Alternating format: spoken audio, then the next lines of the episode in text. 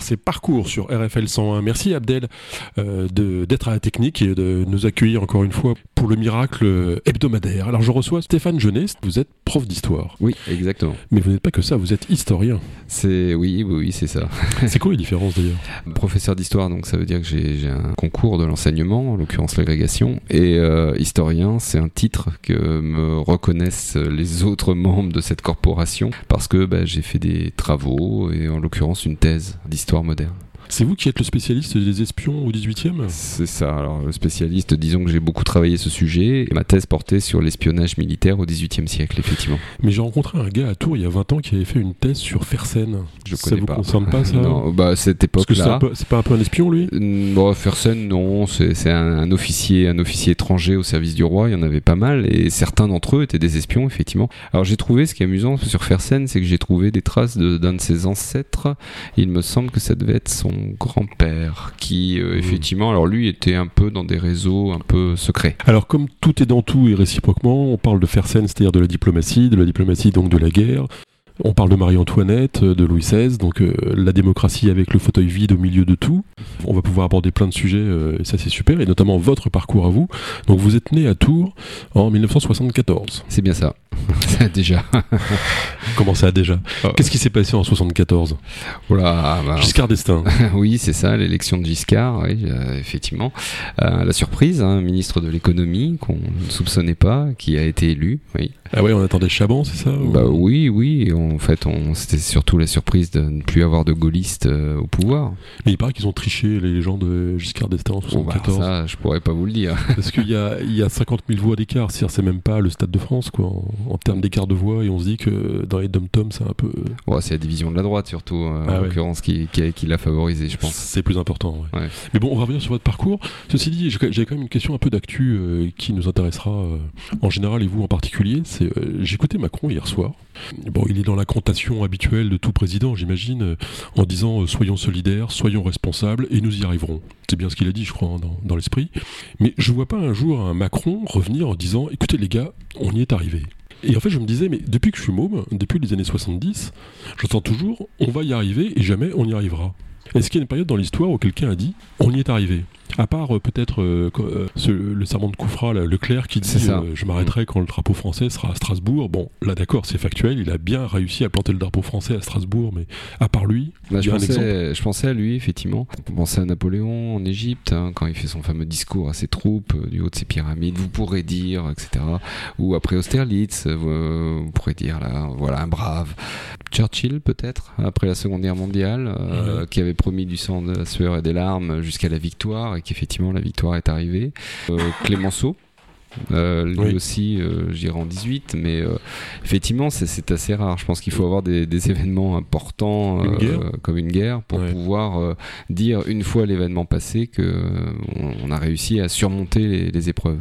Ce qui est derrière ma question, c'est de savoir si finalement, euh, derrière ce type d'épreuve, euh, il n'y a pas une crise obligée en fait. On n'est pas en perpétuelle crise. Ah, mais ça, ce qui est difficile, euh, et là c'est un peu le monde actuel, c'est de, de voir qu'on passe d'une épreuve à une autre. hein. En l'occurrence, si, si on regarde la situation actuelle, on a l'impression qu'on passe du Covid à une crise majeure internationale, en passant par des problèmes énergétiques, en passant par le réchauffement climatique. C'est quoi ce bordel Et c'est vrai que tout se succède. Euh, sincèrement, moi, je, je ne souhaiterais pas être à la tête du pays actuellement Ouais. parce que je pense que c'est vraiment, vraiment pas un poste euh, très agréable. On enchaîne les crises.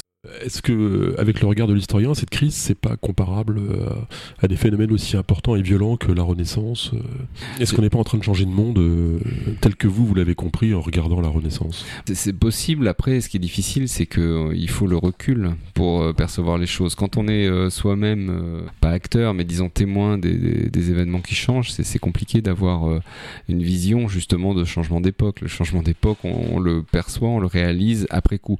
Je trouve quand même qu'il y a une certaine accélération euh, des événements qui Ouais. font que on sent bien que le monde euh, antérieur, euh, presque je pourrais dire le XXe siècle, hein, qui était basé sur les énergies fossiles, qui était basé sur euh, une sorte d'équilibre des puissances, euh, que ce soit pendant la guerre froide ou post-guerre froide avec la domination des États-Unis, tout ce monde-là est en train de, de bouger, mais il avait déjà bougé avant. Il avait bougé le, en 2001 avec le 11 septembre, il avait bougé avec euh, différents événements. Là, je pense qu'il y a très clairement une, une accélération. Si on prend les- ce qui se passe passe en Ukraine, c'est finalement très 20e siècle. Hein, ce qui se passe en Ukraine, un pays qui attaque un autre, avec une logique coloniale, presque une logique de conquête. Bon, bah, c'est malheureusement des, cas qu'on a vu beaucoup, beaucoup au 20e siècle. Ce qui change, en revanche, c'est le type de guerre. Très clairement, les Ukrainiens, ils mènent une guerre du 21e siècle. La Russie mhm. est un peu plus dans les schémas traditionnels. Mhm. Mais vous pensez, au, par rapport à ce que vous avez déjà vu ou étudié, que on puisse euh, deviner l'aboutissement de ce conflit On puisse avoir une idée d'aboutissement Je ne risquerai pas à faire le moindre pronostic. Après, il y a ce que je souhaite, mais qui n'est pas forcément ce qui arrivera, mais je, je l'espère, ça arrivera. C'est forcément, moi, je prends le parti du, de l'agressé, de la victime. Ça reste quelque chose de compliqué. Quand on regarde objectivement la situation, c'est vrai que les, les, les planètes tendent, tendent plutôt à s'aligner en faveur de l'Ukraine. Après, bon, les, les Russes sont imprévisibles. En fait, c'est Tchekhov qui disait ce pays est trop grand, c'est normal que les gens soient fous. moi, moi j'ai la Russie, je pense souvent à ce que Louis XV euh, imaginait de ce pays. Louis XV avait une vision très pessimiste sur ah la Russie et très euh, on pourrait dire méprisante vis-à-vis ah de la Russie. Oui, la Russie, pour lui, c'était trop à l'est. Et euh, ce qui était trop à l'est, c'est un peu des steppes de barbares, quoi. Je résume, et évidemment, c'est pas complètement ce qu'il pensait d'eux, mais il avait une vision qui était quand même assez critique vis-à-vis de la Russie. La Russie, on la prenait pas au sérieux au XVIIIe siècle. Il y a eu Pierre le Grand, mais euh, la, Russie, en tant qu'acteur majeur de l'Europe, elle n'est pas vraiment prise au sérieux. Il faut attendre quasiment la, fin de cette période, hein, avec Catherine, hein, pour euh, qu'on en envisage la Russie comme un acteur majeur. Honnêtement, pendant toute une longue période, c'est pas du tout un, État que l'on considère comme, euh, comme important. Ok, alors revenons en 1974. Euh, parfois, vous regardez des films qui datent de 1974 Oui, oui, oui. Pour voir le monde tel qu'il était quand. Oui, bien sûr, les photos. Vous êtes apparu J'ai retrouvé des, j'ai retrouvé des photos euh, récemment. C'est assez amusant. Ouais. Qu'est-ce qui vous frappe quand vous voyez des photos de ah, les, cagoules, les cagoules, les les cagoules jaunes. Tonnerre, c'est vrai. Les cagoules jaunes. Les, les C'était pas, pas idiot hein, d'avoir des cagoules. Non, non, non, c'est sûr. Ça s'est un peu perdu, euh, heureusement. les pantalons pattes d'éléphant, les chemises. Euh, à fleurs. Euh, non, une certaine mode. Hein, en musique, c'était bien quand même. Hein. Ah oui, bien sûr. C'est envoyé là. Ah oui, les années 70, bien sûr. c'est autre chose que notre variété française. Euh, il y avait quand même d'autres trucs. Hein. Oh, bah c'est, ça change. Chaque époque, à chaque époque, a ses talents. Chaque époque a, a des, des, musiciens et des, des chansons qui correspondent à leur époque. C'est sûr que là, bon, après, je pense que moi, j'essaye de pas avoir de, de vision trop, vision nostalgique ou de vision considérant que le passé finalement c'était meilleur. c'était pas mieux avant Non. Non, c'est justement, ça je dirais, c'est presque une c'est presque une, déformation de l'historien de considérer que non, quand on connaît le passé, non, c'était pas nécessairement mieux avant, non. C'était quoi le meilleur siècle pour vivre? C'était pas le 13e, non? Où il faisait beau, euh, on respectait les femmes, il n'y avait pas de guerre? Ouais, bah ça, je pense que tout, c'est beaucoup une construction mentale, d'imaginer qu'il y a des époques qui sont un peu bénies des dieux. Euh, il y a des époques où après, individuellement, soi-même, on souhaiterait vivre, euh, parce que forcément c'est une époque qu'on aime bien, mais honnêtement, moi je suis très content d'être dans mon époque actuelle, même si elle est troublée, même si elle est par certains côtés anxiogène, inquiétante, parce qu'on sent bien que les événements, comme on le disait, vont, vont vite et qu'on on n'a pas toujours de prise sur eux. Par exemple, le 18e siècle, moi, c'est un siècle que j'aime beaucoup pour toutes sortes de raisons, mais je sais pas si j'aurais aimé vivre à cette époque-là, parce que c'est une époque qui n'était pas forcément facile quand on n'était pas issu euh, de catégories qui étaient euh, favorisées. Et puis, il faut pas avoir mal aux dents au 18e siècle. Voilà, c'est ça. Faut pas avoir trop de problèmes de santé, des revenus importants pour, pour bien vivre. Et, euh, voilà, pour, pour, toutes sortes de raisons, c'est une époque que je trouve formidable, mais je ne sais pas si j'aimerais y vivre. Hum, hum, hum. donc, vous passez toute votre enfance à Tours Oui. Oui, oui, absolument. Des souvenirs d'école primaire Est-ce que vous avez des frères et sœurs d'abord euh, Oui, j'ai deux frères qui ici vivent, euh, l'un à 6000 km d'ici et l'autre à 13 000. Alors 6000 km, ça nous envoie... Euh, Québec. Au Québec, Québec, en Amérique. Ouais, Montréal, et un autre qui vit à 13 000 km d'ici, à ah ouais. Ho Chi Minh Ville, Saigon. Ah mais vous étiez fâché ou quoi Pas du tout. Parce que là, on peut pas plus vous séparer. Hein. Non, non, mais mes frères aiment bien vivre à l'étranger. Ouais. Et moi, c'est tout l'inverse. Moi, je suis resté dans le coin et je, suis né à Tours et je vis à Tours. Donc ça fait de vous le, le gardien de l'origine familiale. C'est un peu ça. C'est un peu ça, effectivement. Bah voilà, moi j'ai fait mon école primaire euh, à jouer les tours, pour être précis, à l'école Blotterie. Moi j'ai des souvenirs, oui, d'instituteurs. Euh, Je me souviens notamment de Monsieur Gatsoup, euh, qui était le directeur de l'école et qui était, euh, par certains côtés, un, un modèle de professeur. C'est-à-dire que pour moi, c'est vraiment le un peu le, le hussard noir à l'ancienne, quoi, le, le- le maître d'école Troisième République, enfin quelqu'un qui était euh, vraiment complètement investi dans sa mission et dans vraiment, je pense, euh, correspondait en beaucoup de points à l'image du professeur que je souhaitais. Vous n'allez pas me dire que c'est à partir de l'âge de 4 ans que vous vous êtes dit euh, je vais être prof? Non, Non? Oh, dès dès l'école primaire, Ah ouais? Dès l'école primaire. Et en fait, c'est parce que Ah oui, c'est le mot vocation a un sens. euh, ah oui, oui, c'est là, quoi. oui, oui, mais dès l'école primaire, je savais que c'est ce que je voulais faire. Après, ça a évolué, c'est-à-dire qu'à chaque niveau, je souhaitais être le Mm. professeur de ce niveau-là. Mm. C'est-à-dire qu'à l'école primaire, je voulais être maître. Aller Mhm. au collège et au lycée, je souhaitais être professeur. Et après, quand j'étais étudiant, je souhaitais enseigner à l'université. Est-ce que ça rend les, les enfants heureux, l'école, ou c'est parce qu'ils sont heureux qu'ils aiment l'école? Ouais, je pense un peu des deux. Moi, moi j'ai toujours adoré ça, l'école. J'aime l'école, j'aime Mais les apprendre. gens qui me disent ça, c'est qu'ils étaient heureux dans leur famille. Mais c'est c'est- lié, c'est très probablement lié entre les, et le, le milieu social et aussi le discours qu'on a à la maison Ouais. sur l'école. Je pense que ça c'est très très important. C'est-à-dire que Mm. si à la maison on a un discours très positif sur l'école, l'enfant sera heureux d'y aller et euh, il trouvera des sources d'épanouissement. Et, et il faut aussi qu'il soit curieux, qu'il aime apprendre. Et, euh, mais je pense, sincèrement, je pense pas du tout que l'école soit un lieu de maltraitance. Et je pense au contraire que l'école est un lieu d'épanouissement. Je sais pas s'il faudrait pas interdire l'école finalement. Non, mais on, on met tout le monde dans la même voiture. quoi. Ah oui, oui, effectivement, mais c'est pour leur bien. Ouais. Après, euh, l'apprentissage par soi-même, euh, c'est bien quand on a le temps, quand on a les moyens et quand on a des gens qui sont derrière qui peuvent aider à cet épanouissement. Sinon, on est livré à soi-même. Et là aussi, historiquement, on voit bien ce que ça donne. Bon, vous m'avez presque convaincu. presque. Euh, c'est quoi d'ailleurs votre meilleur souvenir d'enfance, si vous en avez un? Une question compliquée. Euh, j'ai pas réfléchi. Euh, J'y ai pas réfléchi exactement. Euh, peut-être des vacances en famille euh, à la montagne, après l'oignon, après l'oignon la vanoise. Peut-être. C'est pas forcément mon meilleur souvenir, mais c'est un très bon souvenir d'enfance parce que la- toute la famille réunie. C'était ma découverte de la montagne, de la neige et c'est- c'était chouette. L'enfance, c'est un paradis perdu pour vous ou pas? Euh, ça a pu l'être dans mon- à une époque où oui j'ai eu un peu de nostalgie. Maintenant j'avoue que au fur et à mesure du temps de moins en moins en fait je suis vraiment j'essaye d'être dans l'instant présent et de, de penser euh, surtout à ce qui va venir et pas forcément à ce qui est derrière. D'abord parce que bah, ce qui est derrière n'est pas toujours euh, rigolo et parce que aussi euh, l'avenir offre plus de promesses. Donc Stéphane Genet n'est pas un nostalgique. Non, Très bien. non, j'essaye de ne pas l'être. Très bien. Euh, les souvenirs du bac, euh, votre nom sur l'affiche. euh, Alors le bac, j'ai- euh, pas mal de souvenirs avec le bac. J'ai le souvenir du- d'une épreuve où il y avait un type qui était dans ma classe, qui a pas eu son bac d'ailleurs, qui ne savait rien écrire sur sa copie. Et je me souviens qu'il avait décrit dans sa copie la fille qui était devant lui. Il était vanté après coup et que sa copie c'était ça, la description de la fille qui était devant lui. Ça, ça c'est un souvenir assez marquant. Euh, oui, je me souviens de la- de l'affichage euh, où on allait avec les copains à l'époque. Euh, Il n'y avait pas internet, donc euh, pour Ouais. connaître son résultat, il fallait aller au lycée. Et c'était très bien d'ailleurs. Je trouvais que ça créait un rite de passage qui ouais. était agréable, un moment qui était partagé avec beaucoup de, de jeunes du pays. C'était, chouette.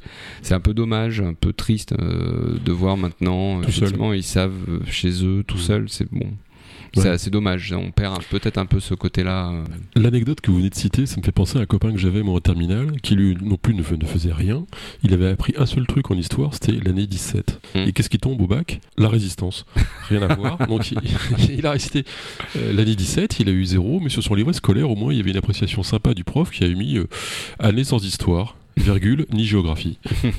Ouais, euh, bah ouais. Ça, on le garde pour euh, le prochain qui vous en... Ils sont sympas, les élèves? Oui, oui, j'ai des élèves Ouais. sympas. J'ai des élèves sympas. Bah, au lycée où je suis, au lycée où j'enseigne, c'est des élèves qui sont vraiment sympas. C'est pas un lycée difficile. Bon, donc on fait un, un- un amical salut aux, aux élèves de, de Choiseul. C'est ça, les élèves du lycée Choiseul. Ok. Euh, donc le souvenir du bac, déjà, vous saviez déjà que vous alliez euh, en fac d'histoire? Ouais, ça je l'ai su, euh, je su euh, très tôt que c'est ce que je voulais faire. Alors, arrivé à la fac, Mm. Mm. qu'est-ce qu'on regarde d'abord Le bâtiment, le prof ou les filles? Alors le bâtiment euh, me laissait perplexe euh, parce que bah, d'abord c'est pas du tout comme un lycée, que le bâtiment s'y perd, que la fac c'est l'organisation de la fac, hein, qui est une organisation légendaire euh, de la fac. Ce qui était bien c'est que j'y allais avec un copain qui était mon meilleur copain de, de lycée, donc on y allait tous les deux. On, tous les deux on avait poursuivi en fac d'histoire et bah, du coup on avait constitué un duo. assez vite on s'est fait des copains aussi et des copines, donc c'était pas désagréable. Et non à la fac ce, que, ce qui m'a beaucoup beaucoup plu tout de suite, c'était les cours. C'est-à-dire que là, je faisais de l'histoire, j'avais l'impression de, de faire de l'histoire à un niveau d'approfondissement. De rentrer dans le cœur du réacteur. C'est ça. Ça, le cœur du réacteur, je l'ai eu bien plus tard. Le cœur du réacteur, je l'ai eu l'année où j'ai préparé l'agrégation. Mmh, mmh, mmh. Où je me suis dit, là, j'ai l'impression d'être au moment quasiment où l'historien euh, découvre le document d'archives. C'est-à-dire qu'on lisait des choses qui étaient, pour, dans le cadre du concours, des, des articles universitaires très pointus, euh, des choses qui étaient quasiment tirées de découvertes archéologiques récentes. Je me dis, mais je, pourrais pas être plus proche de la construction historique et de la, recherche historique à ce moment-là, en fait. Ce sentiment-là, je l'ai pas tellement revécu ensuite. C'est-à-dire c'est vraiment là, je pense intellectuellement, c'est là où j'étais probablement le plus, euh, plus au point sur, euh, bah, sur les questions qui étaient au concours. Mais les premiers cours de la première année, vous en vous vous souvenez de ça? Ah très bien, très bien. On avait Qu'est-ce qu'il y avait comme euh, matière d'ailleurs?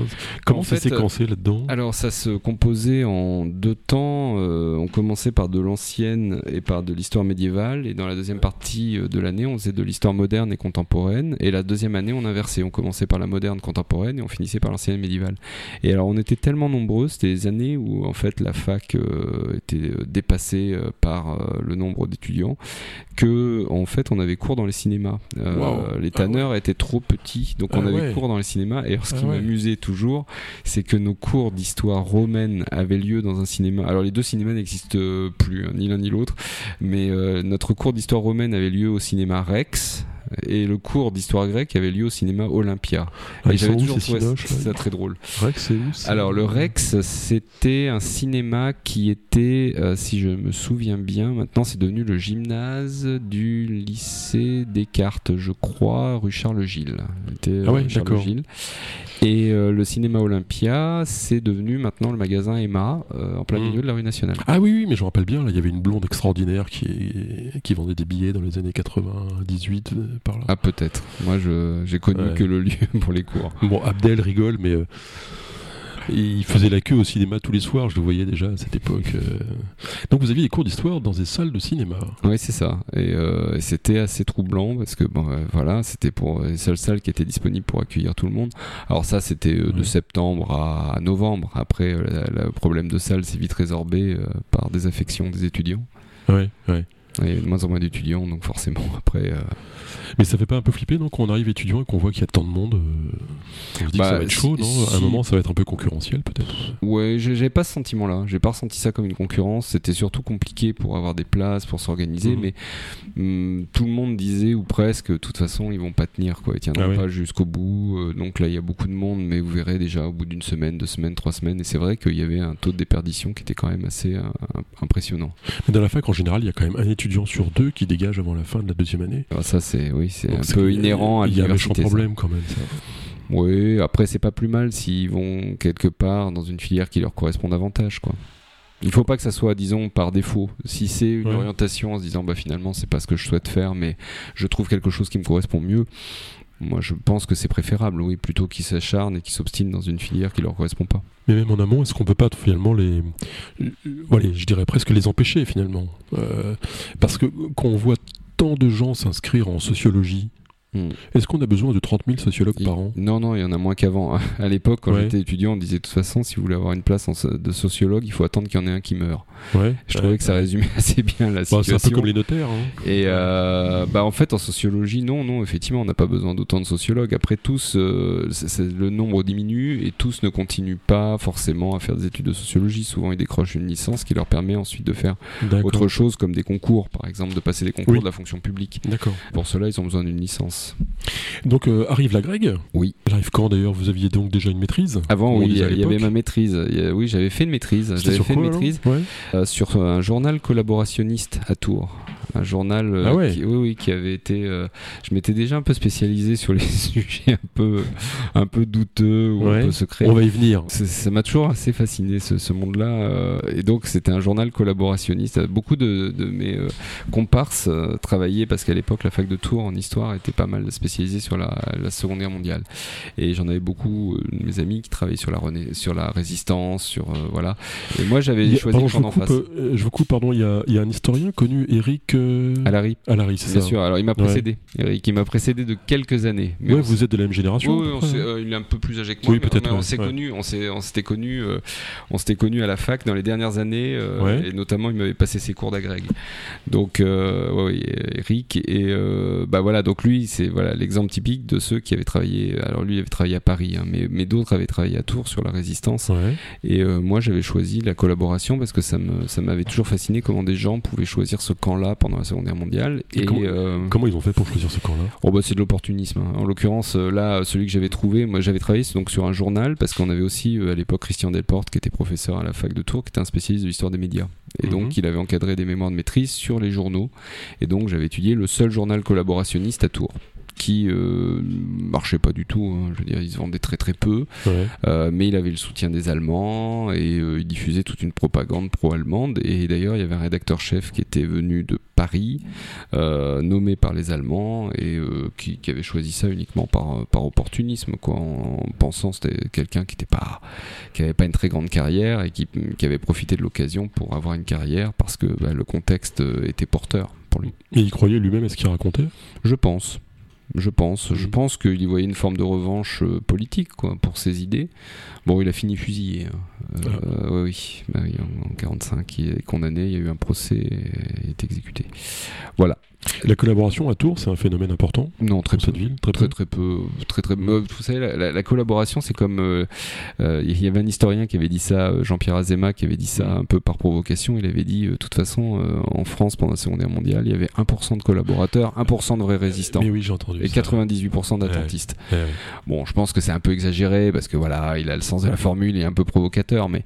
ça donne une idée quand même assez intéressante. Hein. c'est ça. Des, des, vrais collaborateurs, il y en avait très très peu. Sincèrement, à Tours, il y en avait très très peu. Euh, beaucoup de gens euh, pensaient surtout à la vie quotidienne, essayaient de, de, survivre euh, dans une époque qui était compliquée et,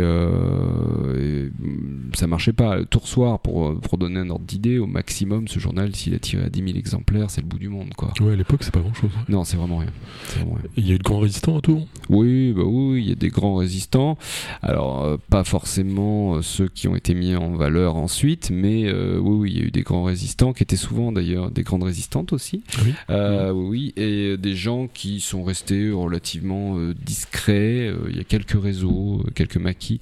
Bon, moi j'étais plutôt spécialiste de la collaboration, mais il y a eu, il y a eu effectivement des. C'est pas un peu emmerdant de, passer beaucoup de temps comme ça sur une bande de salopards alors qu'on aurait pu travailler sur des héros Alors c'est une vraie question. Ça, bah ça c'est une vraie question parce que. Parce que les autres c'est des fausses questions, monsieur. Non, non, non, non, mais je veux dire c'est une vraie question. Il exagère. C'est une vraie question historique. C'est une vraie question historique. c'est comment on peut travailler sur des gens comme ça qui sont des, voilà, qui sont pas sympathiques de prime abord. Et euh, je trouve que, euh, j'irai pas jusqu'à dire que c'est plus intéressant, mais il faut penser contre soi-même. Et il mm. euh, faut penser contre ses opinions et contre son son naturel en fait. Et, et, mais moi, je, vraiment, ce qui m'animait, c'est de me dire, mais comment ils ont pu s'aveugler à ce point? Comment est-ce qu'ils ont pu suivre quelque chose qui soit aussi inacceptable en fait? Et, et c'est vrai que c'est une question d'ailleurs qui m'a poursuivi par la suite quand j'ai travaillé sur l'espionnage. C'est ah un peu ça, c'est comment est-ce qu'on...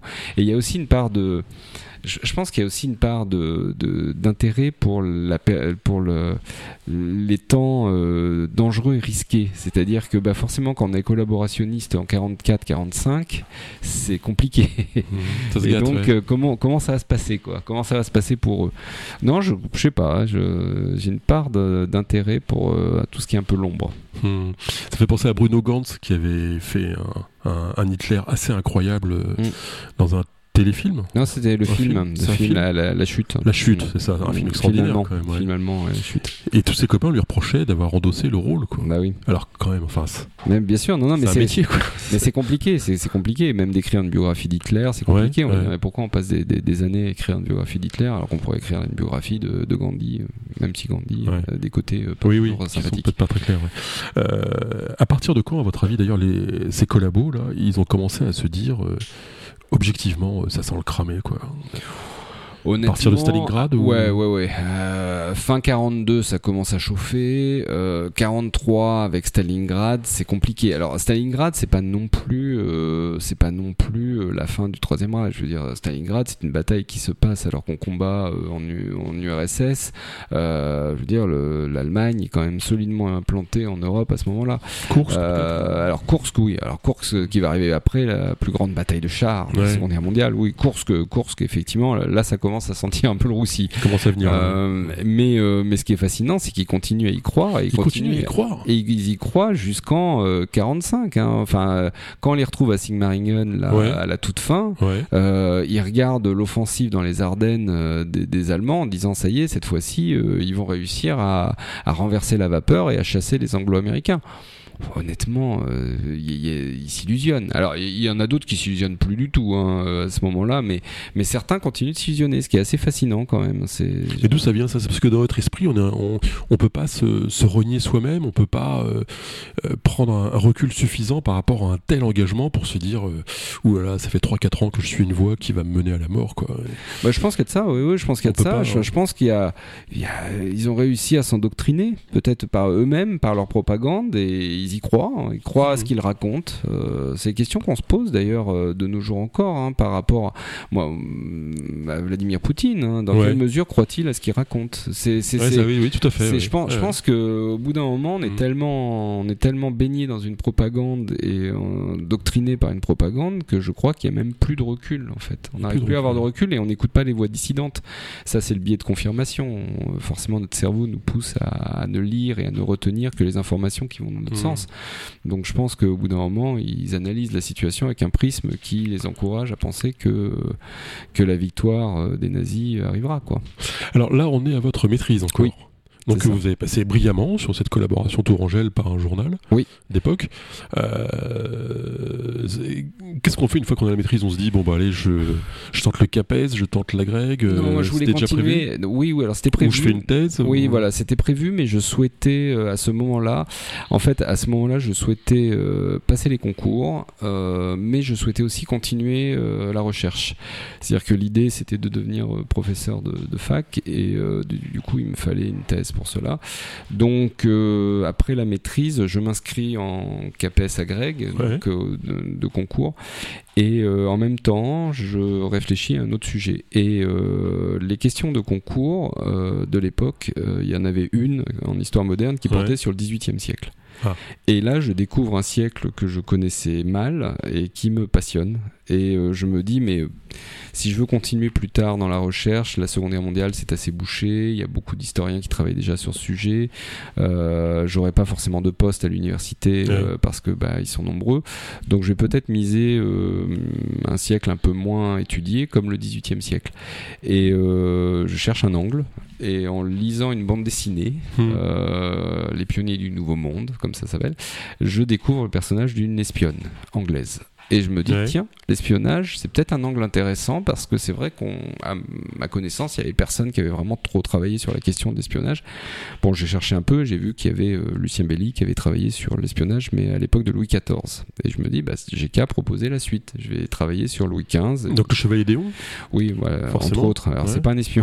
Vais Ah, merde. dire, on, en, on en parlera, mais c'est. Non, non, mais Faute de base, je non, suis non, désolé. non, non, non, mais c'est c'est pas, c'est pas grave. hein. C'est, c'est, c'est, je- je- je- j'explique euh, ce, volontiers. euh, j'expliquerai volontiers la différence. Mais euh, voilà. Donc l'i- l'idée, c'était de continuer en fait sur l'époque, euh, l'époque suivante. Et c'est là où j'ai contacté mon directeur de thèse, Lucien Belli. Je lui ai envoyé une lettre euh, en disant, bah, est-ce que vous connaîtriez un historien qui pourrait encadrer mes travaux? Vous savez, il est quand même professeur à Paris 4 Sorbonne. C'est quelqu'un de très important et vraiment un, grand, grand historien spécialiste de Louis XIV. Et il me répond, bah, écoutez, je suis prêt à encadrer vos travaux. Et donc, euh, pour moi, Ouais. c'était euh, une chance inespérée. Donc, je m'inscris à Paris 4. Ouais. Et euh, en même temps que je fais les concours, je passe un DEA. euh, Mhm. Ah, C'était un diplôme d'études approfondies. Voilà, un DEA, c'est une étude de faisabilité de thèse, ça, quoi, gros- grosso modo. Et euh, en même temps que je passe les concours, en fait. Donc, ce qui fait que la première année, j'ai le CAPES et je suis admissible à la GREG. Et Mhm. la deuxième année, j'ai la GREG. Et je, je valide mon DEA en même temps. Et ensuite, euh, bah, je fais, euh, je poursuis la thèse tout en commençant à enseigner. Et là, c'est un petit peu compliqué parce que, bah, forcément, Eh oui. euh, ça va être une thèse un peu longue. Donc là, vous êtes dedans, voilà. Et là, je commence la thèse et je commence à enseigner aussi euh, à Dreux. à Dreux. Dreux. Ouais. Alors, quand on pousse la porte la première fois et qu'on voit des élèves, ça fait quoi? Alors, ce qui est rigolo, c'est que je m'en souviens très très bien. J'étais stagiaire. Alors, euh, donc, j'ai commencé mon C'est une poste. certaine vision de l'enfer pour moi, mais bon. Non, euh, ce qui est amusant, c'est que j'ai commencé à enseigner. En fait, j'ai dit à Dreux, mais c'est à Dreux, c'est mon poste une fois être titulaire. Mais avant, j'étais stagiaire. Ah oui. Et j'ai été stagiaire dans le lycée où j'étais élève. Voilà. Dans le même lycée. Et en l'occurrence, le lycée Jean Monnet à Jolietour. Et, euh, et je me souviens très très bien de ma rentrée parce qu'en fait, il y avait tous les élèves qui étaient devant la salle. Et j'arrive dans le couloir, je, je- je les vois tous devant la salle et devant la porte. Et je me dis, si moi je n'ouvre pas la porte et si je n'entre pas, il se passera rien. Parce que c'est, ça y est, c'est moi. Je peux pas me mettre. J'hésitais à me mettre avec on, eux. sent, on euh, sent un peu de fébrilité quand même. Ouais, mais j'hésitais à me mettre avec eux en train d'attendre en me disant il va bien peut-être se passer quelque chose. Mais non, donc j'ai bien compris. Alors donc j'ai ouvert la porte et je les ai fait le- rentrer. Ouais. Et là ils sont tous rentrés, je m'en souviens comme si c'était hier. Ils s'installent, je ferme la porte. Et je les regarde et je me dis ça y est, je suis passé de l'autre côté. Et euh, je suis plus celui qui s'installe avec les autres, et je suis passé de l'autre côté. Et après, bah voilà, c'est venu assez vite. Et comment on fait alors Il faut marquer euh, son autorité dès les premiers mots, peut-être Bah, disons que Ouais. oui, oui. euh, en fait, faut faut faire comme si. Faut faire comme si on avait déjà enseigné. Faut faire comme si on avait de l'expérience. Faut faire comme si euh, on savait très très bien ce que c'est d'être professeur. On fonctionne un peu sur une illusion au départ, Mm. mais mais, progressivement, bah, on prend le pli et, et ça, ça fonctionne. Très bien. Donc, cette thèse, qu'est-ce qu'elle devient, tout ça alors? Et ben la thèse, elle a du mal à avancer parce que bah, ça, je fais des allers-retours à Paris. Toutes mes ouais. Archives sont à Paris, euh, à Vincennes, euh, Quai d'Orsay euh, pour les archives diplomatiques. Et donc, bah, toute ces, tout- cette nécessité de consulter les archives fait que bah, je, je fais beaucoup d'allers-retours en TGV en fait, quasiment Ouais. une fois par semaine. Ah ouais. j'ai, une journée dans mon emploi du temps qui, qui est libérée pour me permettre d'aller faire euh, justement des, des sauts euh, à Paris. Alors, le titre de la thèse, exactement, c'est. Renseignements militaires et opérations secrètes de la guerre de succession d'Autriche au traité de Paris, 1748-1763. Ah, c'est merveilleux, même. C'est Ça, pour- c'est un titre, quoi. Ouais, euh, pour résumer, euh, Les espions des Lumières, c'est très bien. Les espions des Lumières. Voilà, c'est le titre du livre Bien qui a été sûr. adapté. Mais alors, euh, donc vous êtes prof. euh, donc là, on est resté à Jean Monnet, hein, où vous Ouais. étiez encore stagiaire, C'est ça. euh, avant de vous retrouver ensuite en Donc, poste. euh, je finis mon année de stagiaire. là, on Euh, est en quelle année d'ailleurs Là, on est en 98. 98-99, je finis mon année de stagiaire et après, bah, je suis titularisé. Et donc, bah, comme tous les jeunes professeurs, euh, je suis obligé de muter. Allez hop, à Dreux. Et voilà, je me retrouve à Dreux. Ah. Alors là, c'est triste. Enfin, Oui et non, Dreux, c'est- particulier. C'est beau, mais c'est loin. Euh, oui, c'est loin, c'est loin, c'est l'Eure-et-Loire. Ça ça aurait pu être plus loin encore. Je m'en sors pas, pas trop mal par rapport à d'autres collègues qui sont envoyés plus loin. Non, mais après, j'ai des élèves sympas. Je suis en lycée de centre-ville, ce qui est plutôt Ouais. pas mal. ouais. Ce qui est compliqué, c'est que je reviens souvent le week-end euh, à Tours et que la route est pas terrible. Ouais. Euh, plus, euh, alors c'est un avantage Dreux qui est que le train est facile pour aller à Paris. Ah oui. Dreux, on est quasiment dans la grande banlieue parisienne, et donc c'est euh, TER hein, qui mène à Paris, et donc ça permet d'y aller euh, facilement en fait. Ouais, ouais, c'est moins cher que les TGV. hein. C'est ça, c'est ça. Ça me clair. faisait faire des économies euh, par rapport au. TGV, même si j'avais euh, mais les cartes d'abonnement, mais euh, ah non, parce que On a l'impression que vous êtes parti au pôle Nord, en fait. ça. non, non, Vous, êtes, vous- vous êtes trop attaché à Tours, non? Vous n'avez pas voyagé Si, vous Si, avez... si, hein, si, mais moi, moi j'étais pas contre partir en fait. Le-. C'est juste que si j'avais pu choisir une destination, c'était c'était peut-être pas drôle. Des jeunes collègues qui étaient envoyés là-bas et qui se retrouvaient euh, pas forcément euh, très heureux d'y être. Et euh, j'ai beaucoup de collègues bretons. J'avais un collègue qui venait de, de Cannes. Alors lui, il disait toujours, mais pour moi, Lyon, Lyon, c'était déjà le pôle Ouais. Nord. Alors, oui, bien sûr.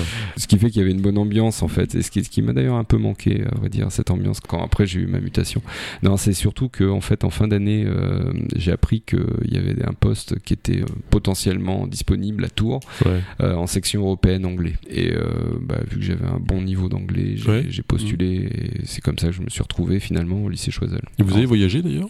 Alors, oui, oui, j'ai oui, pas mal voyagé, pays anglo-saxons. Vous avez été euh, visiter les, les frangins peut-être aussi, non? Oui, allé au Québec euh, Ouais. plusieurs fois. Ah Euh, Pas au Vietnam parce que ça s'est jamais présenté, mais au Québec, oui, plusieurs fois. Et, à New York, en, dans les îles anglo-saxonnes.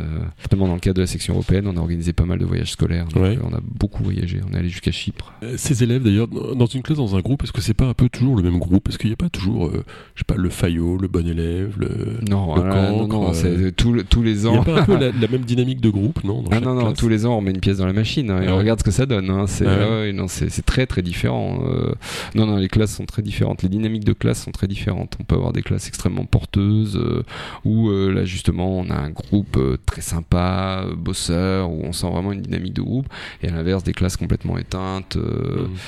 où on est obligé de dépenser énormément d'énergie pour les faire réagir et pour euh, les, les impliquer dans ce qui se passe. Non, il n'y a, pas d'archétype euh, comme ça de- de- Ouais. d'élèves. Euh, en plus, ça bouge aussi selon les époques. Quoi. Les élèves évoluent forcément Mm. et les élèves d'il y a 20 ans ne sont pas nécessairement les mêmes élèves que maintenant en fait. Mais la volumétrie du nombre d'heures d'histoire au lycée Bah, Ça- ça évolue non, ou- ça diminue. Ça Ça, diminue, tend, ouais. ça- ça tend à diminuer, ce qui fait que depuis que j'ai commencé, on a de plus en plus de classes en fait, et donc de plus en plus d'élèves. Ouais. Euh, Ouais. Là, moi, je dois en avoir à peu près 120 élèves 120 élèves, ouais, c'est beaucoup. sur l'ensemble de mes classes. Mais globalement, en histoire, ils deviennent complètement incultes. C'est vrai que le niveau baisse. Non, bah, c'est pas le niveau qui baisse. Euh, les- élèves sont, sont, se restent les mêmes, leur cerveau reste le même. Bah oui. Ce qui baisse, c'est les ambitions qu'on a pour eux. Ça, oui, ça, ça baisse. Ça, on a de moins en moins d'ambition pour eux. Et quand je dis on, euh, je parle du ministère. Il y a de moins en moins d'ambition euh, vis-à-vis des élèves, ça c'est clair. Les parents, peut-être aussi, ont moins d'ambition, non? Sont peut-être plus inquiets. Les parents sont plus présents, disons. Ils sont plus présents Oui, oui. Bah, C'est une bonne chose. c'est- Oui, oui, oui, oui, oui, enfin disons plus présents Mais les profs, ils aiment pas les parents, hein, c'est marrant. Moi, je Non pense que je pense que C'est bien que chacun soit dans son rôle. Ouais. Voilà. Que les parents s'occupent de l'instruction, de, l'éducation, nous on s'occupe de l'instruction. Ouais, mais vous, vous avez éducation nationale aussi. Ouais, Il y a mais- éducation dans le mot. Oui, oui, mais est-ce que c'est une bonne chose? Ça, je sais pas. Il faudrait revenir à l'instruction publique. euh, Bah, je, je pense que je pense qu'on on fait beaucoup de choses et quand on fait beaucoup de choses, on ne fait pas tout bien. C'est-à-dire On devrait se concentrer sur euh, sur ce qu'on sait faire. Et ce qu'on sait faire, c'est de transmettre des savoirs et des compétences, et ça on sait faire. Ouais. Et ne pas forcément aller sur des terrains où on est un peu moins à l'aise et on demande beaucoup de choses à l'école. Et quand je dis on, c'est la société qui demande beaucoup de choses à l'école. Et je pense qu'elle en demande trop. Et que euh, peut-être qu'on devrait effectivement se concentrer sur la transmission de savoir et de compétences. Et ce serait déjà très très bien. Il y a une question qui revient régulièrement d'actualité parce qu'on pense aussi à Samuel Paty, euh, Mm, c'est bientôt d'ailleurs. dont la disparition est. bah, bah, oui, ça va faire deux le ans. 16. Le C'est le 16. 16. Ça fera deux ans. Euh, c'est une question qui est abordée en lycée, ça? Oui, oui, mais on va avoir, une, Ouais. on va avoir lundi un moment de, de recueillement et de commémoration en Mm. fait euh, avec euh, un hommage euh, qui sera qui sera rendu. Oui, ah bah ça, Samuel Paty, c'est Samuel Paty, c'est quelque chose de très très important. Alors pour moi, d'autant plus parce que bah il est à peu près de ma génération, Ouais. euh, professeur d'histoire géo, qui enseigne euh, le MC, qui fait en EMC en plus un, un cours que j'aurais pu faire. oui, ça m'a, moi, ça m'a pas mal secoué ouais, cette Ouais, histoire. évidemment. Et d'ailleurs, toute cette question, alors je fais un gros magma très large, mêlant pêle-mêle le voile, le- le- le- euh, les- fonctions d'identité, euh, tout ça sont des questions qui reviennent. euh. le communautarisme. Ce qui revient là actuellement, c'est la question des vêtements religieux. ouais. Là, clairement, ça revient, et ça revient sous l'influence des réseaux sociaux et euh, des influenceurs et influenceuses sur les réseaux sociaux qui tendent Ouais. à encourager les adolescents qui regardent leurs vidéos à défier euh, la laïcité française en euh, portant euh, des vêtements qui peuvent être considérés comme des vêtements religieux, et donc ils encouragent à les porter de façon à marquer une certaine présence de leur religiosité dans les établissements scolaires. Mais quand on parle de réseaux sociaux, le complot n'est pas loin alors. Non, non, mais c'est pas, c'est pas une spontané? C'est pas du, com- Hmm, je crois pas que ça soit spontané, non. Je Donc, pense pas que ça soit spontané.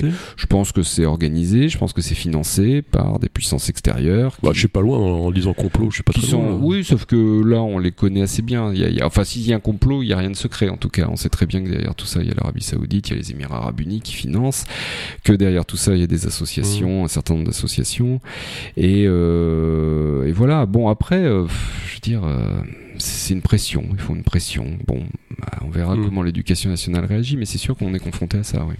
Le ministère est présent là-dessus ou... Bah, le Premier ministère, oui, oui, oui, on nous envoie des, on nous envoie Ouais. des circulaires, on nous envoie des, des, des- on a des lettres, la lettre du ministre avec euh, des répercussions dans les établissements. Chaque, les chefs d'établissement qui sont censés euh, effectivement réagir euh, fermement et contrôler ce qui se passe, et ils le font. Enfin, je pense globalement. Ouais. Mais l'État peut faire quelque chose par rapport à ce genre d'influence? Mais ce qui est compliqué, c'est de que- est-ce qu'on n'est pas un, Non, train, c'est- un train de retard à chaque fois? Bah, là, là, en l'occurrence, oui, on réagit. Là, c'est sûr qu'on réagit. Et ce qui, ce qui va être très compliqué, c'est d'être en mesure de déterminer ce qu'est un vêtement religieux, euh, d'un, d'une mode euh, vestimentaire, euh, en plus à l'adolescence, où l'adolescence c'est une période où on se cherche, où on va tester différents euh, habits, que l'habit peut être aussi une provocation, et il ne faut pas qu'on surréagisse à une provocation. C'est ça qui est, qui est très Mm. compliqué dans ce débat, en fait.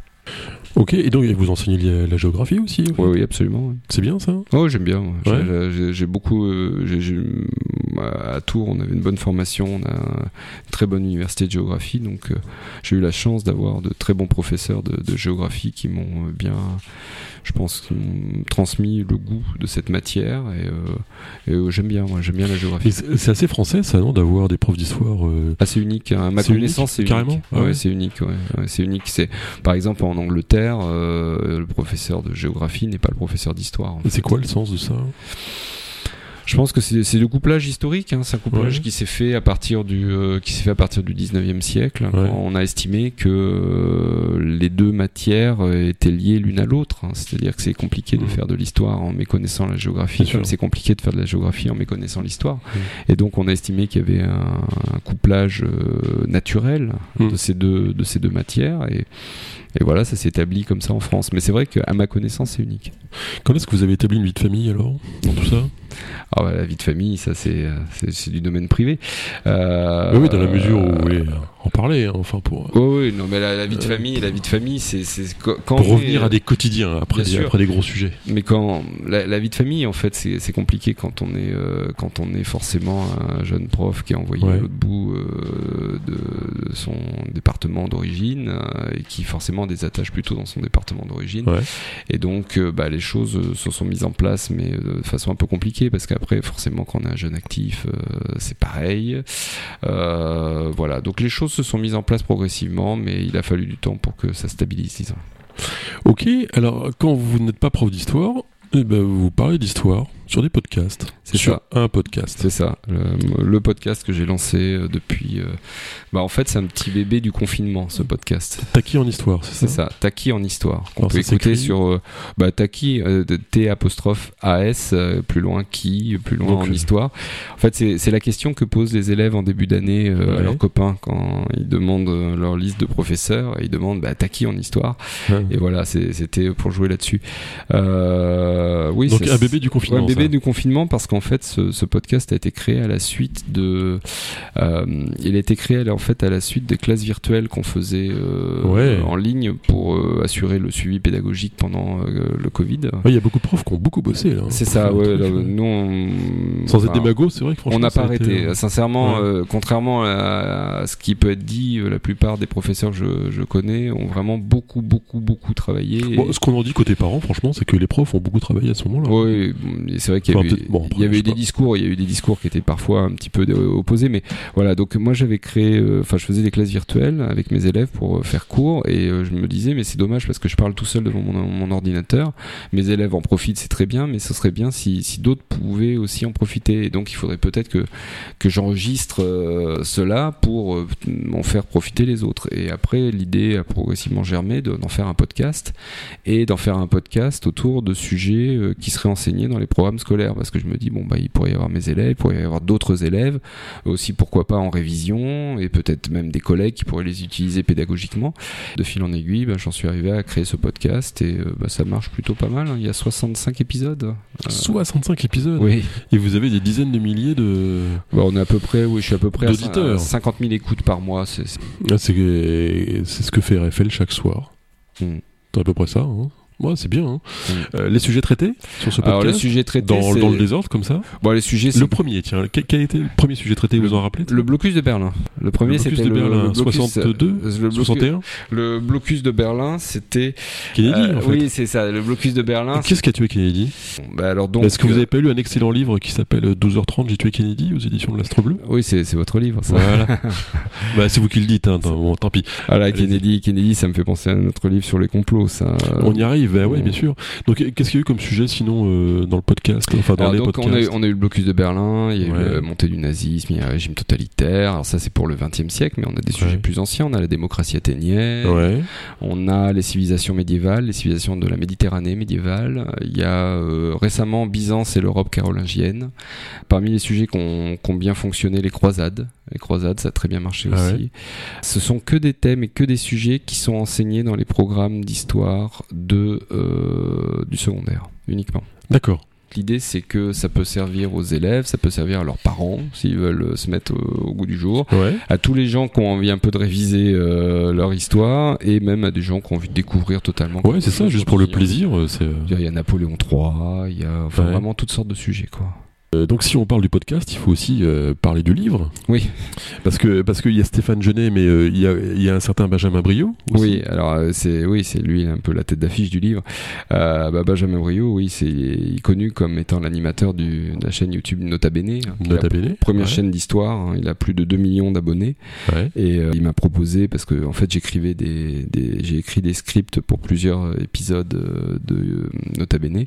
Un jour, il m'appelle pour me proposer de, de, de faire un livre avec lui, et c'est un livre autour des complots, parce que j'avais écrit un script justement sur les complots, euh, sur cinq complots historiques, et ça avait beaucoup plu euh, aux éditions Talendier, qui euh, ont proposé donc à Benjamin de faire un livre autour de cette question des complots. Mais vous avez fait ça parce que honnêtement, c'est parce que le, le, thème du complot aujourd'hui est très prégnant. Il est. Oui, non, en fait, oui, oui et non. C'est-à-dire que ma, ma volonté, c'était de lutter contre le complotisme et le conspirationnisme. D'accord. C'est-à-dire de, de, de dire euh, oui, il a existé des complots historiques, mais euh, un complot c'est compliqué, c'est compliqué à faire, c'est compliqué à réussir, et que même quand vous réussissez le complot, ça ne veut pas dire pour autant que la situation que vous obtenez correspond à ce que vous, espériez initialement. Exemple euh, bah, Il y en a Bonaparte. Oui, alors par exemple, on pourrait parler de la mort de César, par exemple. L'assassinat de Jules César, c'est un exemple typique de complot réussi que raté. C'est-à-dire que là, l'idée, c'était de se débarrasser de Jules César. Alors, ça a fonctionné. Ils l'ont tué, 24 euh, coups de couteau. Enfin, voilà, il est mort. Mais euh, c'est pas du tout le rétablissement de la République hein, qui, qui, suit. Ce qui hmm. suit, c'est l'avènement de l'Empire avec Auguste.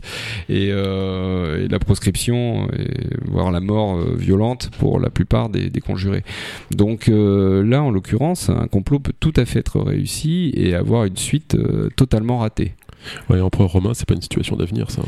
Bah, ça va l'être pendant quelques siècles, mais mais euh, voilà. Donc, euh, en tout cas, c'est donc oui. Pardon, je vous coupe. Le, le livre s'appelle Mais c'est un complot. C'était aux éditions Talendier également. Oui. Euh, et donc Benjamin euh, Brio, lui, c'est le, en fait, c'est le youtubeur à la base. C'est le, c'est un technicien, même image, je crois, de profession. C'est ça, il cadreur. cadreur. Il cadreur. Et euh, donc tout ça, ce sont des livres d'histoire, mais l'historien, c'est vous, Stéphane Genet. Ouais, moi je suis euh, bah, ce qu'on appelle un peu la, la, la, caution scientifique. Et vous êtes tous les deux Tourangeau d'ailleurs. Voilà, on est tous les deux Tourangeau et on a écrit le livre à deux. Moi, je suis un peu la caution scientifique, c'est-à-dire la relecture mmh. et le, on s'est partagé chapitres et voilà, moi je m'assurais qu'historiquement tout était correct, mais ben, Benjamin a une très bonne connaissance historique. Ouais, bien sûr. Enfin, lui, c'est les jambes, vous, c'est la tête, quoi. Non, non, c'est franchement, franchement. il n'est pas là pour nous répondre. Mais il sera bientôt là. Hein. Vous, vous, allez revenir tous les deux, je crois. Bah, je sais pas. Il faut, faut, faut qu'on voit avec son agenda. Vous êtes chez vous ici. Mais... Il, a, il, a, un agenda très, très, très chargé, très, très chargé. Alors, euh, dans ce bouquin, mais c'est un complot. Alors, j'ai vu, ça, se vend vachement bien. J'étais à la boîte à livres quand vous aviez fait une conférence avec euh, Benjamin. Donc, il y avait Benjamin Boyot et, Stéphane. Euh, un nombre de personnes assez impressionnantes qui euh, non seulement vous ont entendu, écouté, mais vous ont attendu pour, euh, pour faire signer leur bouquin. Oui, on a beaucoup de chance. On a beaucoup de chance. Il y a beaucoup de, il y a beaucoup de gens qui, qui apprécient ah le travail, hein. euh, qui apprécient le travail de Benjamin. Je pense que c'est surtout euh, lui et Nota Bene qui, qui, qui attire. Et il y a des gens qui effectivement découvrent le livre grâce à ça, et ce qui est, ce qui est très bien. Alors moi, ce livre, je l'ai lu et j'ai qu'une seule envie, c'est de le relire, parce que je trouve que la pédagogie, c'est la répétition. Oui. Pour apprendre des trucs, il faut relire. Ah, ça, ça c'est sûr. en tant que professeur, je peux qu'aller. Oui, vous allez faire le contraire. Euh, et c'est un vrai plaisir de redécouvrir euh, moi, je, moi, je suis pas super curieux. En fait, les trucs que je connais pas, ça m'intéresse pas. Mais les trucs que je crois connaître, je suis très content de revenir dessus et de m'apercevoir qu'en fait, je j'en connaissais pas tellement plus. Bah, et ça rétablit des vérités sur l'arrestation de Robespierre. On a tous lu ça mille fois, mais quand on revient vraiment dans le texte, on est vraiment dedans. Hein. Ah ouais, bah ah, j'ai eu la trouille qui vient de me chercher pour me couper en deux là. Ah, c'est gentil.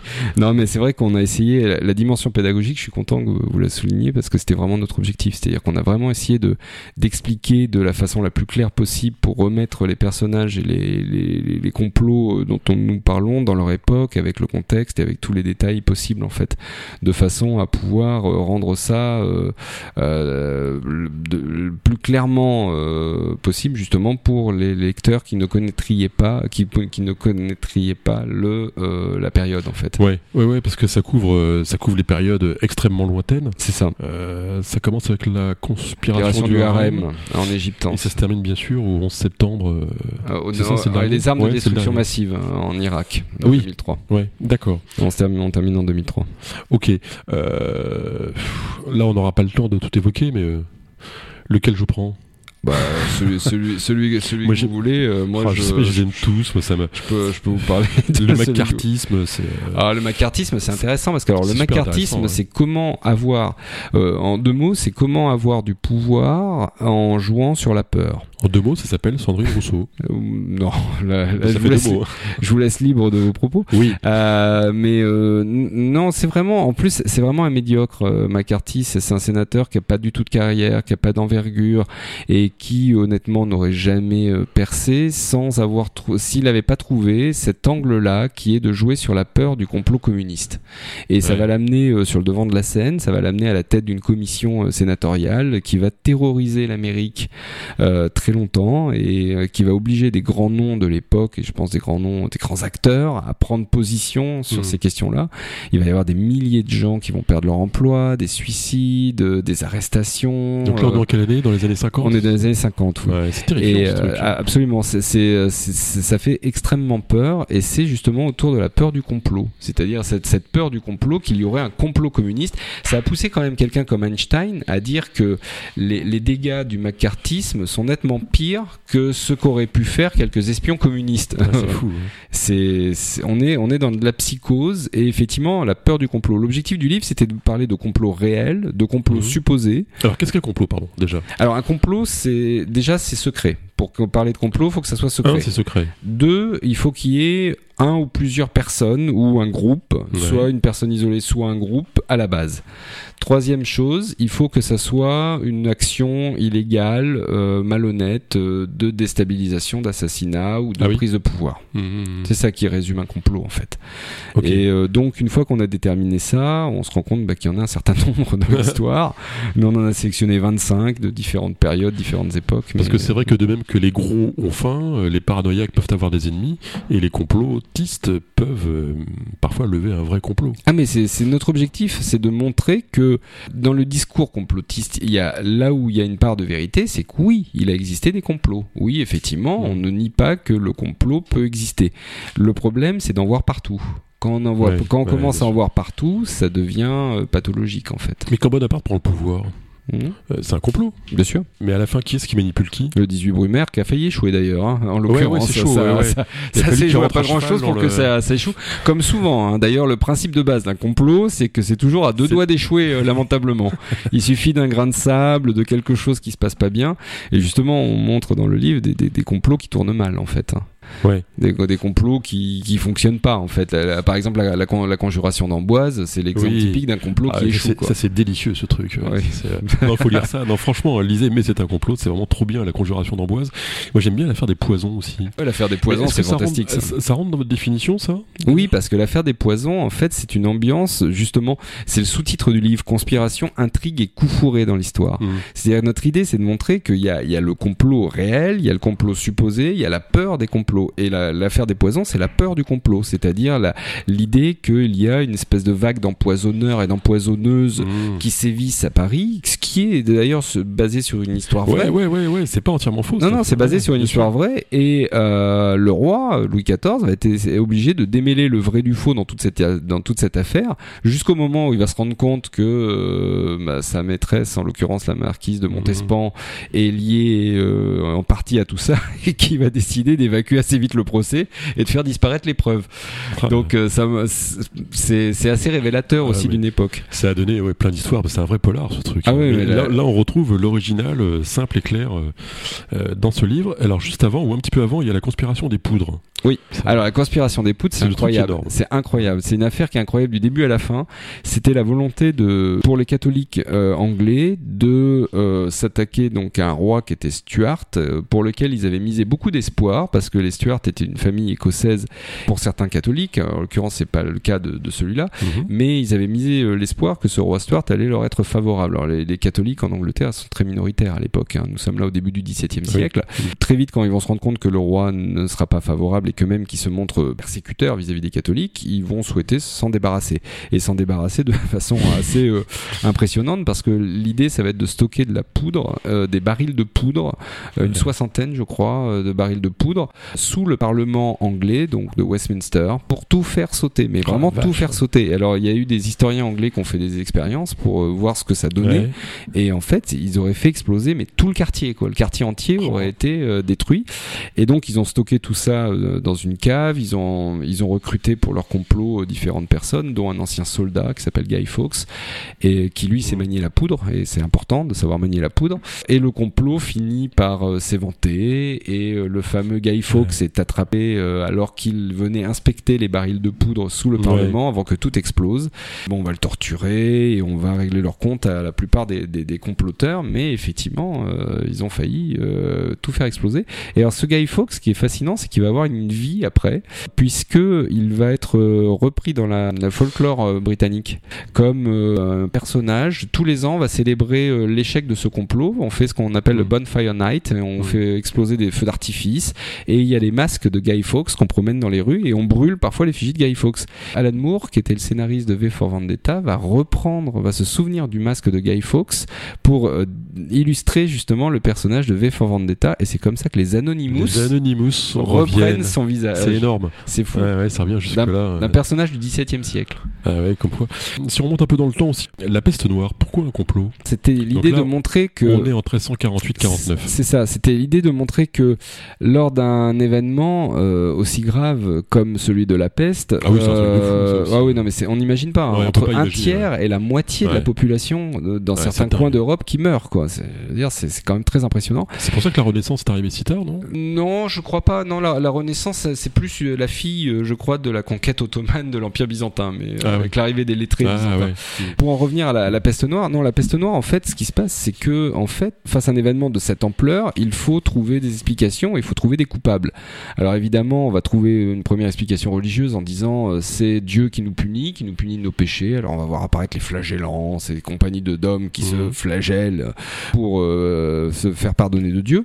Et rapidement, on va euh, accuser des gens de propager euh, la maladie. Et c'est là où on arrive dans la dimension complot, c'est-à-dire que finalement, est-ce que cette peste noire, cette maladie ne serait pas voulue? Par des gens qui secrètement auraient cherché à détruire la chrétienté. Alors ça tombe comme d'habitude d'abord sur les lépreux, les lépreux parce qu'ils portent en eux la malédiction divine hein, sur leur peau, hein.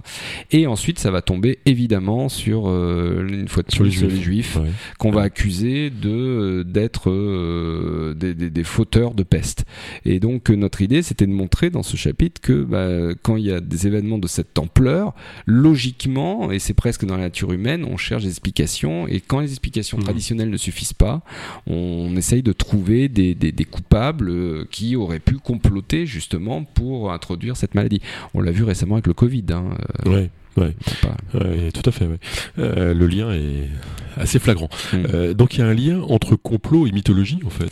Oui, bah dans le, sens explication du monde. Ah bah le, le complot est, cosmologie. Presque. Oui, c'est ça. Le, complot est rassurant et facile. c'est pour ça d'ailleurs que hum, beaucoup de gens adhèrent à des thèses complotistes. C'est parce que le complot donne une explication, une grille de lecture simple à des phénomènes souvent complexes et à des mm. causes parfois complexes. Alors que le complot bah, permet d'expliquer simplement les choses et euh, forcément les gens euh, préfèrent des explications simples. Alors tous les complots ne sont pas des énigmes pour autant non, certains le sont. Euh, ce qui fait que certains ça nous a. Certains sont restés des énigmes. et parfois, c'est difficile de déterminer dans quelle mesure c'est un complot ou une énigme. Mm. c'est par exemple le cas de Kennedy. Kennedy, euh, très clairement. Euh, alors, ce qui est assez amusant, c'est Kennedy, on n'a pas du tout envisagé euh, Kennedy dans la liste. Quand on a fait la liste des complots, à aucun moment on a pensé à Kennedy. Et en y repensant, avec Benjamin, on en a parlé, on s'est dit, mais en fait, Kennedy, si on n'y a pas pensé, c'est parce que on voulait pouvoir s'appuyer sur des choses. on, on, voulait pas proposer des hypothèses, en fait. Nous, on voulait proposer des faits historiques. Et donc, Kennedy, ça nous aurait amené sur le champ de l'hypothèse et c'est ce que nous souhaitions pas en fait. D'accord. Est-ce qu'il y a des complots qui ont tenu à une virgule, à un rien? Ah bah là, un souffle léger qui aurait pu faire basculer tout le monde? Je dirais beaucoup d'entre eux. Moi, je pense à l'attentat du petit Clamart, par exemple. L'attentat du petit Clamart contre le général de Gaulle. Alors, est-ce que vous savez pourquoi il n'a pas été descendu? Euh, Non. Pourquoi ça a raté? Parce que par politesse, il laissait Yvonne à droite.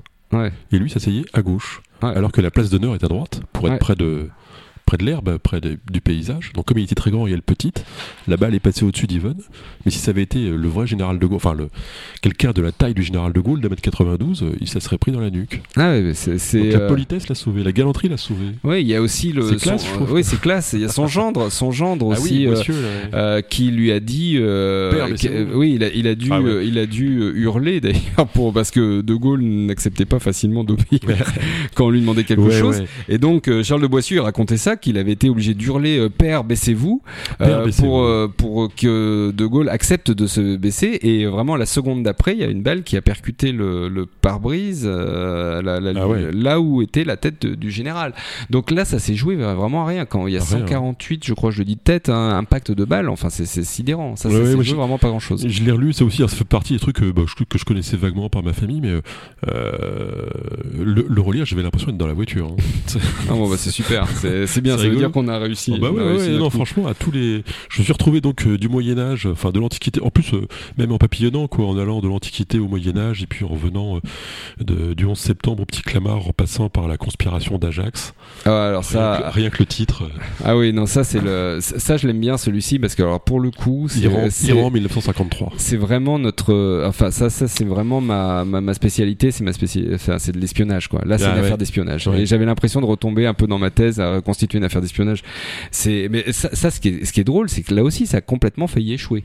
C'est-à-dire, euh, si on rappelle rapidement, euh, les Anglais contrôlent le pétrole iranien, euh, le, le gouvernement en Iran change, il y a Mossadegh, un nouveau premier ministre, qui lui décide de nationaliser le pétrole. Évidemment, les Anglais sont furieux, décident d'agir contre lui et vont avoir, vont demander l'aide des États-Unis. C'est comme ça que la CIA se retrouve embarquée dans cette affaire, qui est d'abord, d'abord et avant tout une affaire anglaise. Et euh, donc ils font une opération de déstabilisation de Mossadegh, ils organisent des manifestations, etc.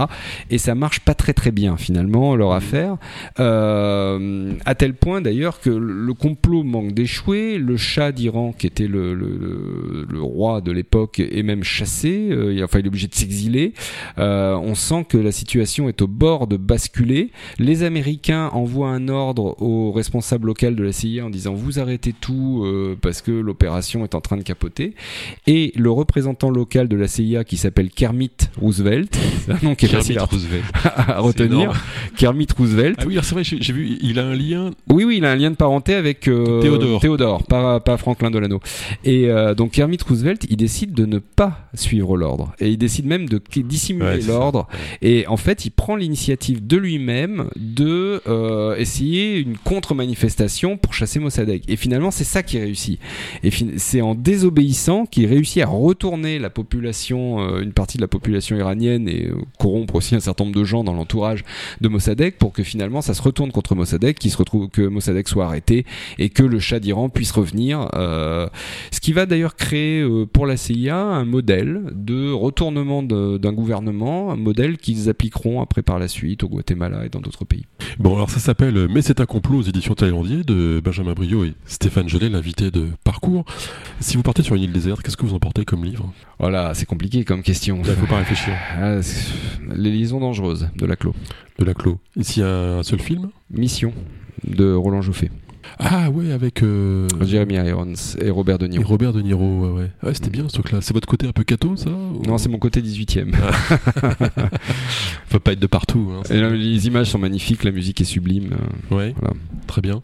Vous avez des projets là pour euh, de bouquins, de podcasts, d'autres chaînes Bah, le, YouTube le podcast, de- euh, ça va continuer. Ouais. Les chaînes, la, la collaboration avec Benjamin, ça va continuer aussi. Et de livres, oui, j'ai- un roman historique que j'ai commencé. Ah ouais C'est autour d'un espion justement qui Ah. s'appelle Leslie, espion du roi. Et il y avait un premier tome qui était sorti en auto-édition et qui va probablement être édité chez un éditeur traditionnel, mais ça c'est un peu plus tard. Et je suis en train d'écrire la Ouais. suite. Voilà, donc c'est. Oh, ça un- sent pas l'adaptation un petit peu télé, ça aussi euh, c'est J'aime, oui, ça je, ça, ça passerait très bien en série. Ouais, ce serait sympa ça. Mais bon, ça c'est Je pas. connais des gens chez Netflix. ah bah ça, ça m'intéresse alors. Est-ce qu'il y a des questions que je vous ai pas posées peut-être euh, Non, je pense qu'on a fait. C'est qui le meilleur espion du monde? Ah, Bonne question. Alors c'est pas James Bond, le meilleur espion du monde. Moi j'aime bien Richard Sorge. Richard Ah Sorge, ouais, ouais.